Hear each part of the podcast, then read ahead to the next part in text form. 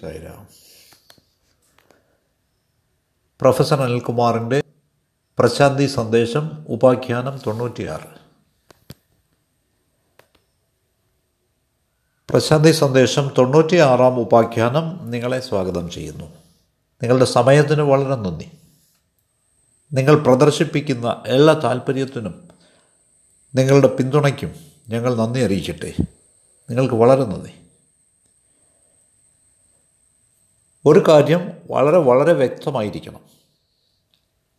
ഇന്നത്തെ സകല പുരോഗതിയും ശാസ്ത്രത്തിന്റെ സാങ്കേതിക വിദ്യയുടെ സ്പേസ് സയൻസുകളുടെ കമ്പ്യൂട്ടർ സയൻസിന്റെ ഒക്കെ പേരിലാണ്. ഇവയെല്ലാം ഒരു തരത്തിലല്ലെങ്കിൽ മറ്റൊരു തരത്തിൽ ബാഹ്യലോകവുമായി അഥവാ നമുക്ക് ചുറ്റും കാണുന്നവയുമായി ബന്ധപ്പെട്ടവയാണ്. ശാസ്ത്രം സാധ്യമായ ഓരോന്നിനെ പറ്റിയും പര്യവേഷണം നടത്തി പരീക്ഷിച്ച് അത് മാനവ വംശത്തിന് സുഖസൗകര്യങ്ങളേകുന്നതിനായി ഉപയോഗപ്പെടുത്തുന്നു. അതുകൊണ്ട് ശാസ്ത്രവും സാങ്കേതിക വിദ്യയും തീർച്ചയായും വലിയ സംഭാവനകൾ നൽകിയിട്ടുണ്ട്. അതേസമയം ആന്തരമായതിന്റെ പര്യവേഷണം നേരെ വിപരീതമായത് ആധ്യാത്മികതയാവുന്നു. ആധ്യാത്മികത എന്നത് ആന്തരലോകത്തിന്റെ അനുഭവമാകുന്നു. അതിനർത്ഥം ബാഹ്യവും ആന്തരവുമായത് വിഭിന്നങ്ങളും വിപരീതങ്ങളുമാണെന്നല്ല അല്ല. അവ ഒരേ നാണയത്തിന്റെ രണ്ട് വശങ്ങളാണ്. അവ വേർതിരിക്കാനാവാത്തവയാണ്. ഓരോന്നും നമ്മുടെ ക്ഷേമത്തിനും സൗഖ്യത്തിനും അതിന്റേതായ സംഭാവന നൽകിയിട്ടുണ്ട്. ഇത് വളരെ വ്യക്തവും എല്ലാവരും മനസ്സിലാക്കേണ്ടതുമാണ്. എന്തുകൊണ്ടെന്നാൽ ശാസ്ത്രജ്ഞന്മാർ ഭൗതികവാദത്തിന്റെ പേര് പറഞ്ഞ് ആധ്യാത്മികതയെ എതിർത്തേക്കാം. ആധ്യാത്മികത ആന്തര അനുഭവത്തിന്റെ പേരിൽ ശാസ്ത്ര സാങ്കേതിക വിദ്യകളെ പൂർണമായും നിഷേധിച്ചെന്നും വരാം. നമ്മുടെ ഉദ്ദേശം ഇതല്ല. അല്ല. രണ്ടും നമ്മുടെ പുരോഗതിക്കും മുന്നേറ്റത്തിനും സംഭാവന ചെയ്തിട്ടുണ്ട്. ഇത് മാനവവംശത്തിന്റെ ചരിത്രത്തിലുടനീളം രേഖപ്പെടുത്തപ്പെട്ടതാണ്. മറ്റൊരു രീതിയിൽ ഇത് അവതരിപ്പിക്കുകയാണെങ്കിൽ ശാസ്ത്ര സാങ്കേതിക വിദ്യകളുടെ കേന്ദ്രം തലച്ചോറാണ് ബുദ്ധിയാണ്. ബാഹ്യലോകവുമായി ബന്ധപ്പെട്ടതൊക്കെ ശിരസാണ്. നേരെ മറിച്ച് ആധ്യാത്മിക അനുഭവത്തിന്റെ കേന്ദ്രം ഹൃദയമാണ്. നാം ഉള്ളിൽ അനുഭവിക്കുന്നതെല്ലാം ഹൃദയം കാരണമാണ്. അതുകൊണ്ട് ബുദ്ധി ശാസ്ത്ര സാങ്കേതിക വിദ്യകളുടേതാണ്.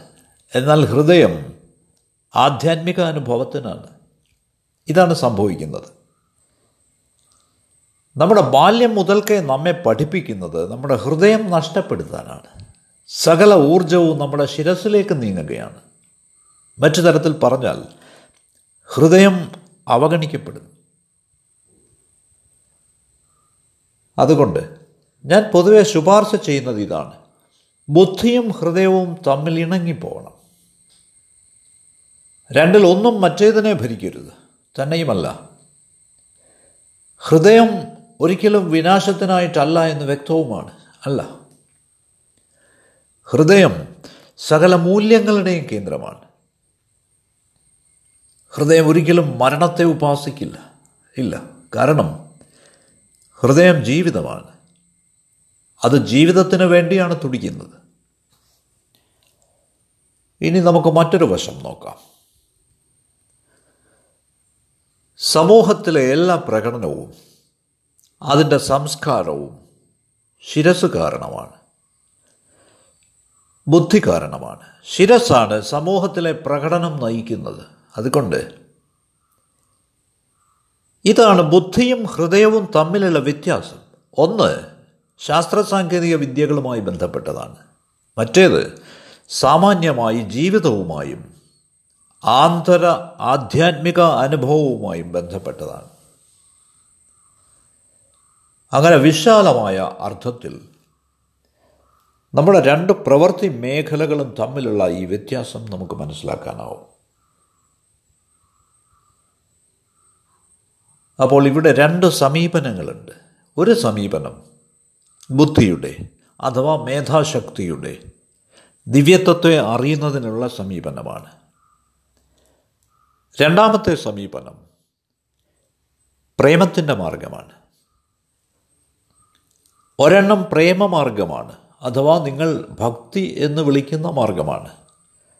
മറ്റേത് അവബോധത്തിന്റെ അവയർനെസ്സിന്റെ മാർഗമാണ് അഥവാ ജ്ഞാനത്തിന്റെ മാർഗമാണ്. അതുകൊണ്ട് ഇതാണ് രണ്ട് വഴികൾ. നമ്മുടെ ബുദ്ധിയുമായി അല്ലെങ്കിൽ മേധാശക്തിയുമായി ഏറെക്കുറെ ബന്ധപ്പെട്ടിരിക്കുന്ന അവബോധത്തിന്റെ മാർഗം ദ പാത്ത് ഓഫ് അവയർനെസ് അഥവാ ജ്ഞാനത്തിന്റെ മാർഗം ജ്ഞാനയോഗം എന്നറിയപ്പെടുന്നു. അതുകൊണ്ട് നമുക്ക് മുമ്പിലായി രണ്ട് വഴികളുണ്ട്. ഒന്ന് ജ്ഞാനയോഗം. അഥവാ അവബോധത്തിന്റെ മാർഗം അഥവാ ജ്ഞാനത്തിന്റെ മാർഗം ആകുന്നു. രണ്ടാമത്തേത് ഭക്തിയുടേതാണ്. ഭക്തിയോഗം ഭക്തിയുടെ മാർഗം അഥവാ പ്രേമത്തിന്റെ മാർഗം. ദൈവികത സാക്ഷാത്കരിക്കുന്നതിനും അനുഭവിക്കുന്നതിനും. ഈ രണ്ട് മേഖലകളെക്കുറിച്ചുമുള്ള ഏതാനും കാര്യങ്ങൾ ഞാൻ നിങ്ങളുമായി പങ്കുവയ്ക്കാം. വാസ്തവം പറഞ്ഞാൽ അവബോധം ജ്ഞാനം താനെയാണ് വരിക. അത് ശരിക്കും വളരെ സുന്ദരമായ മാർഗമാണ്. ഏറ്റവും കളങ്കരഹിതമായ മാർഗമാണ്. ഞാൻ അതിനെ അപ്രകാരം വിളിക്കുന്നത് എന്തെന്നാൽ അത് നമ്മുടെ ശരി പ്രകൃതമായതുകൊണ്ടാണ്. അത് നമ്മുടെ ശരിയായ പ്രകൃതമാണ്. നാം ശരിക്കും അതാണ്. അതൊരു സുന്ദരമായ മാർഗമാണ്. വാസ്തവമായും ആസ്വദിക്കാവുന്ന മാർഗമാണ്.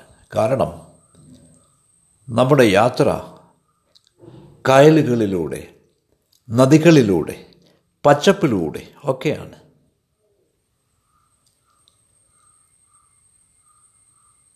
അതിനാൽ അവബോധത്തിന്റെ ജ്ഞാനത്തിന്റെ ഈ മാർഗം താരതമ്യേന പരുക്കനാണ്.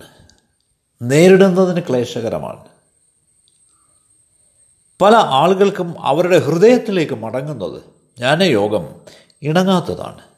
അത് നിങ്ങളെ വശീകരിക്കുന്നതാണെങ്കിലും പ്രലോഭിപ്പിക്കുന്നതാണെങ്കിലും അത് നിങ്ങളെ ആകർഷിക്കുന്നതാണെങ്കിലും എന്നാൽ അത് പ്രയാസകരമാണ്. അതൊരായാസകരമായ ജോലിയാണ്. ഇതാണ് ജ്ഞാനം ഇനി മറ്റേത്. ഭക്തിയോഗം അഥവാ ഭക്തിയുടെ മാർഗം അഥവാ പ്രേമത്തിന്റെ മാർഗമാകുന്നു. അത് ഹൃദയംഗമമായ അനുഭവമാണ്. ഒരുവൻ പരിശുദ്ധമായ പ്രേമത്തിലാണ് അതിൽ. അയാൾ അവബോധം ജ്ഞാനമൊക്കെ മറക്കുന്നു. കാരണം ഞാൻ മുമ്പ് പറഞ്ഞതുപോലെ അത് താനേ സംഭവിക്കുന്നതാണ്. ഭക്തി പാരമ്യത്തിലെത്തുമ്പോൾ അവബോധം താനെ ജ്ഞാനം താനെ പിന്തുടരുന്നു. അതിന് പ്രത്യേകം ശ്രമം വേണ്ടി വരുന്നില്ല. ഇത് ഈ രീതിയിലും പറയാം. പ്രേമത്തിന്റെ ഓരോ കാലടിയും ഓരോ സ്റ്റെപ്പും അതിന്റേതായ ജ്ഞാനം കൊണ്ടുവരും. ഓരോ കാലടിയും. അത്തരം പ്രേമം പരമമാണ് ദിവ്യപ്രേമമാണ് പവിത്ര പ്രേമമാണ് സാധാരണ ലൗകിക പ്രേമത്തിൽ നിന്ന് തികച്ചും വ്യത്യസ്തമാണത്. സാധാരണ ലൗകിക പ്രേമത്തിന്റെ കാര്യത്തിൽ പ്രേമത്തിൽ അകപ്പെടുക എന്നാണ് പറയാറ്. അതെ ഒരാൾ മറ്റൊരാളുമായി പ്രേമത്തിൽ വീഴുകയാണ്. ഫാളിങ് ഇൻ ലവ് അത് പ്രേമത്തിൽ അകപ്പെടുകയാണ്. എന്നാൽ ഈ കാര്യത്തിൽ എന്ത് കാര്യവും അവബോധപൂർവം ചെയ്യുവാൻ മറന്നു പോകുന്ന പവിത്ര പ്രേമം ഒരു ദിവ്യപ്രേമം ഒരു ഹൃദയംഗമമായ പ്രേമം. നമ്മളതിനെ പ്രേമത്തിൽ ഉണരുക എന്നാണ് പറയാറ്. പ്രേമത്തിൽ വീഴുക എന്നല്ല. അത് പ്രേമത്തിൽ അകപ്പെടുകയല്ല.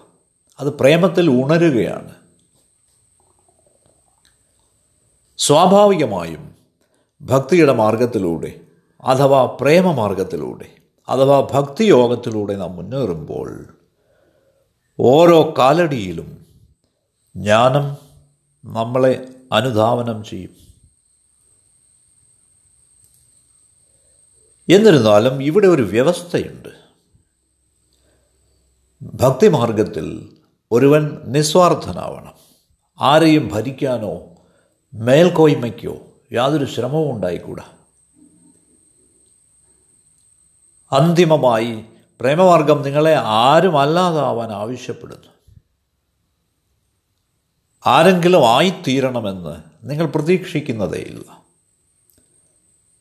നിങ്ങൾ ആരും അല്ലാതാവുന്നു. ആത്മനിഗ്രഹം സെൽഫ് എഫേസ്മെന്റ് പക്ഷേ സാധാരണ പ്രേമത്തിൽ നാം കണ്ടുവരുന്ന സ്വയം അനുഭവിക്കുന്ന ലൗകിക പ്രേമത്തിൽ ഒരുതരം സ്വാർത്ഥതയുണ്ട്. അത്രമാത്രം. അതിനാൽ പ്രേമത്തെ ശരിയായ ഭാവത്തിൽ മനസ്സിലാക്കണം.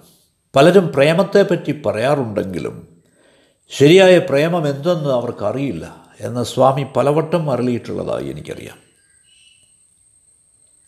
എന്നാൽ അതേസമയം സ്വാമി പ്രേമത്തെപ്പറ്റി പറയാറുള്ളത് ഈശ്വരനിലേക്കുള്ള കുറുക്ക് വഴി ഏറ്റവും പ്രകൃത്യാവുള്ള മാർഗം എന്നാണ്. എന്തുകൊണ്ടെന്നാൽ പ്രേമം നൈസർഗികമാണ് ജന്മസിദ്ധമാണ്. ഒരു ശിശുവിനെ ആരും തന്നെ പ്രേമം പഠിപ്പിക്കുന്നില്ല പരിശീലിപ്പിക്കുന്നില്ല.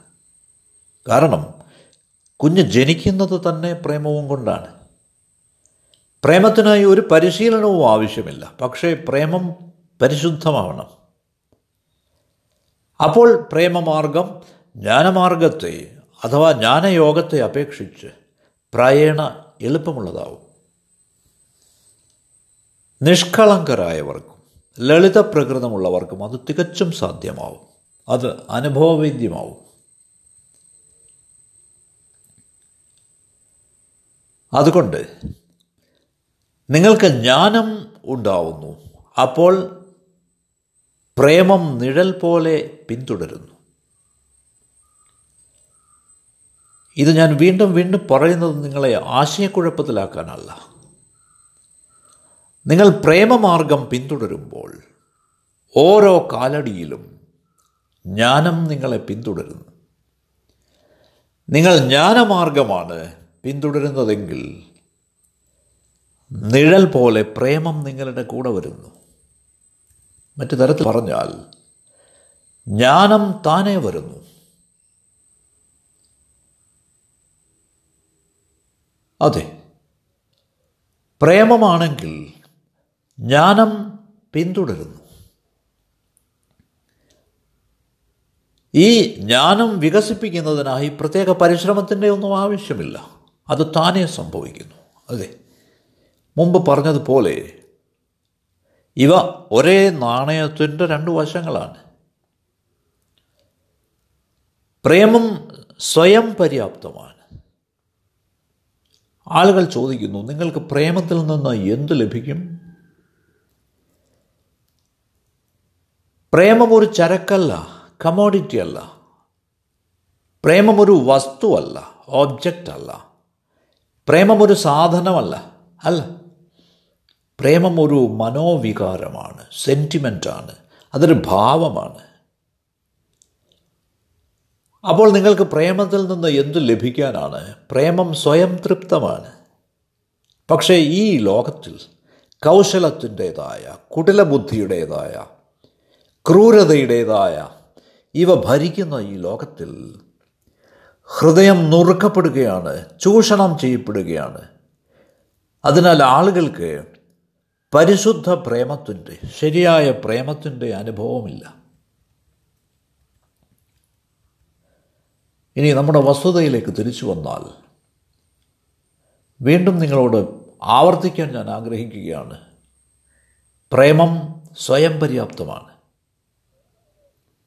പക്ഷേ ഇതിന് നാം നമ്മുടെ വൈയക്തികതയ്ക്ക് അപ്പുറത്തേക്ക് പോകണം. ഇൻഡിവിജ്വാലിറ്റിക്ക് അപ്പുറം കടക്കണം.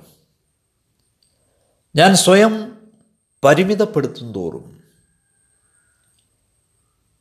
ഈ പ്രേമത്തെ എന്റെ ഉള്ളിൽ മാത്രമായി ഒതുക്കും തോറും നിങ്ങൾക്കതിന്റെ പൂർണമായ പ്രയോജനം ലഭിക്കില്ല.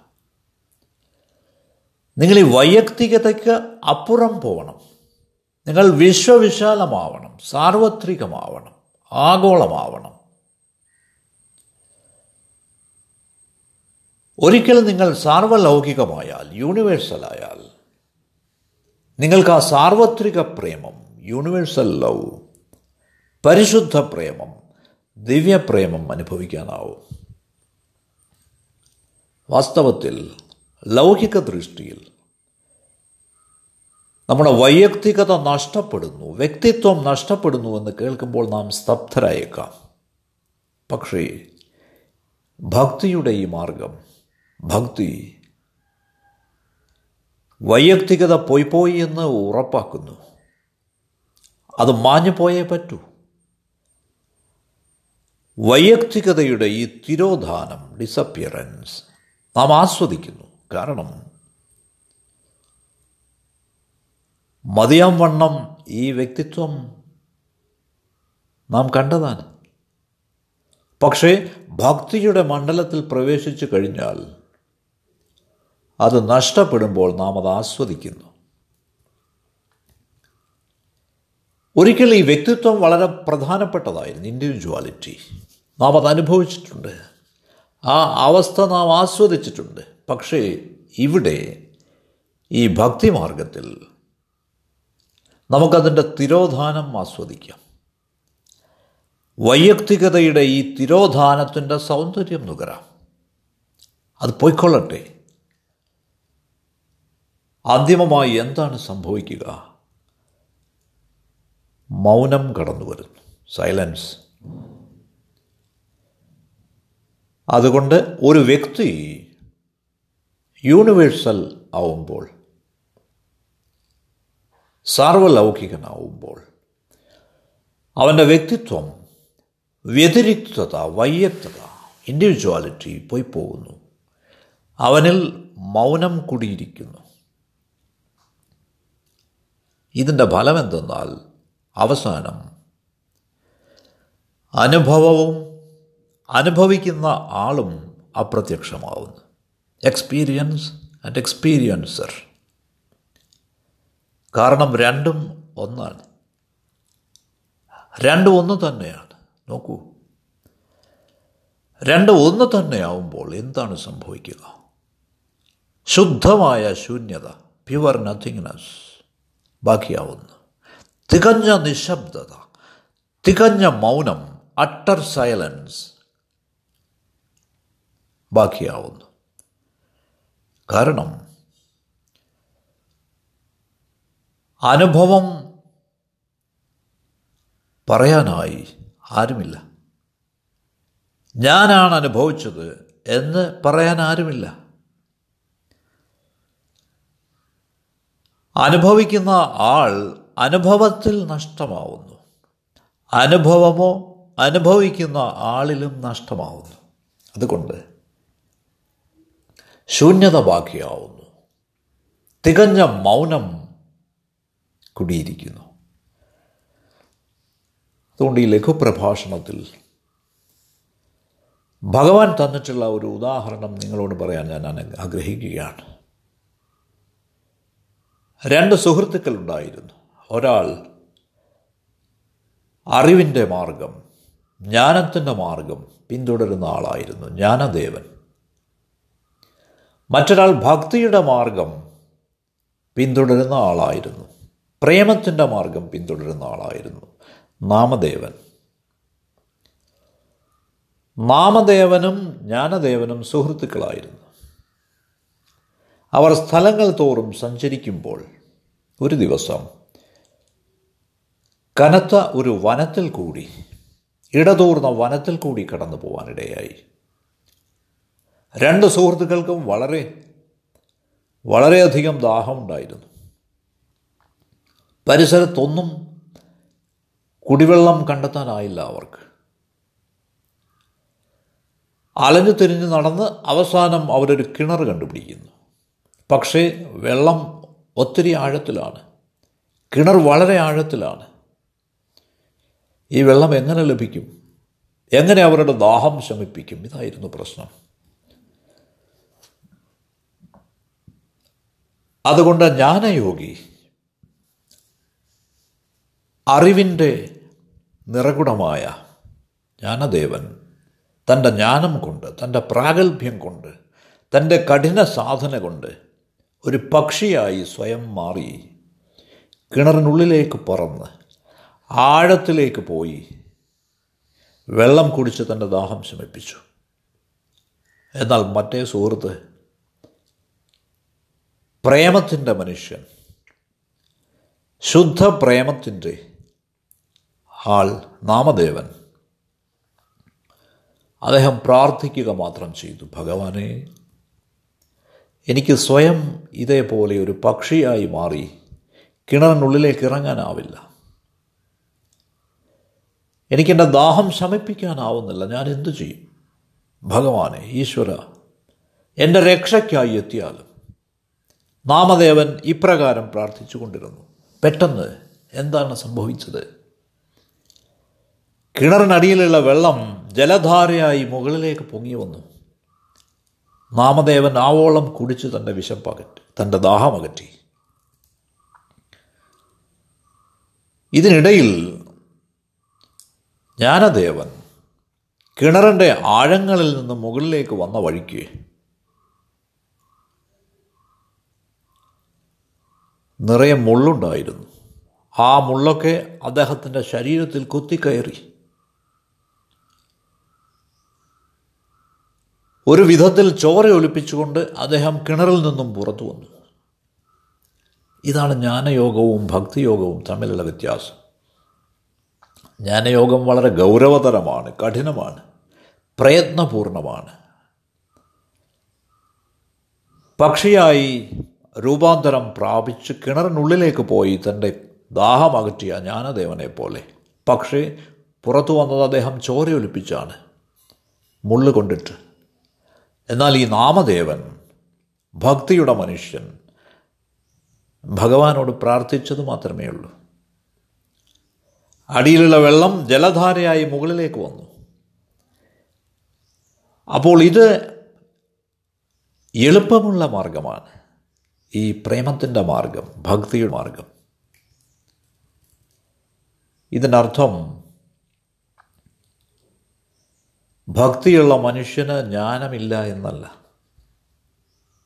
കാരണം അത് നിങ്ങളെ നിഴൽ പോലെ പിന്തുടരും. ജ്ഞാനമുള്ള മനുഷ്യന് പ്രേമമില്ല എന്നല്ല. അല്ല. ഈ പ്രേമം അയാളെ താനെ പിന്തുടരും. അതുകൊണ്ട് ഇവ ഒരുമിച്ചാണ് പോകുന്നത്. ഏത് സ്റ്റെപ്പാണ് നമുക്ക് പ്രയാസം ഇല്ലാത്തതെന്ന് നമുക്ക് ലളിതമായതെന്ന് നാം എല്ലാവരും മനസ്സിലാക്കി സ്വീകരിക്കണം. അതുകൊണ്ട് ഭക്തി അഥവാ പ്രേമത്തിന്റെ മാർഗം നാമദേവൻ സ്വീകരിച്ചതുപോലെ ആയാസരഹിതമായി സമീപിക്കാവുന്നതാണ്. നമുക്കെല്ലാവർക്കും എളുപ്പമാണ്. ശൈറാം. നിങ്ങൾക്ക് നന്ദി.